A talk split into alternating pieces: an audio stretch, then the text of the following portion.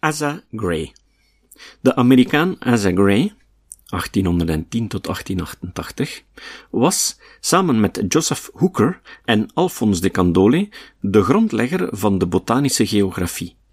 Zijn talrijke publicaties over de Amerikaanse flora blijven tot vandaag belangrijke naslagwerken. Niettemin is hij voornamelijk bekend geworden door Darwins gedachtengoed te introduceren in de Verenigde Staten. Zij het dat hij levenslang probeerde de natuurtheologie en Darwins evolutietheorie met elkaar te verzoenen. Darwin en Gray startten een correspondentie in 1855.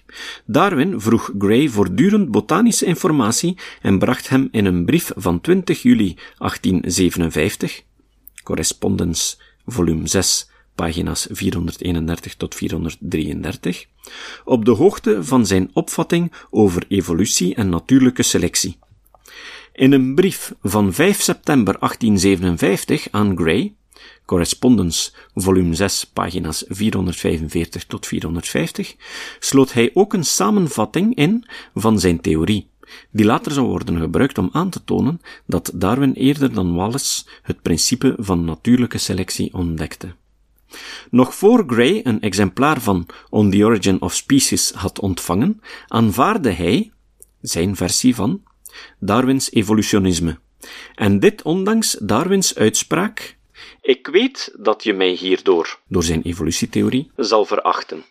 Ik citeer uit de bovenvermelde brief van 20 juli.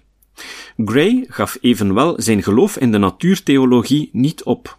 Wat betekent dat hij de implicaties van het principe van natuurlijke selectie ofwel niet volkomen begreep, ofwel de consequenties ervan niet ten volle kon of wilde aanvaarden. Desondanks verspreidde hij Darwins opvattingen, zoals hij die begreep, in de Verenigde Staten, en ging hij de discussie aan met onder meer Louis Agassiz en met andere anti-evolutionistische naturalisten. Darwin heeft zich nooit publiekelijk verzet tegen Gray's interpretatie van zijn evolutietheorie. Integendeel. Behalve in een aantal brieven aan Gray zelf en aan anderen. Wellicht achtte hij het positief dat iemand zijn theorie zo kon presenteren dat ze de streng gelovige Amerikaanse wetenschappelijke gemeenschap en het publiek niet choqueerde. Zie Gray, 1963, Moore, 1979, in het bijzonder pagina's 269-280,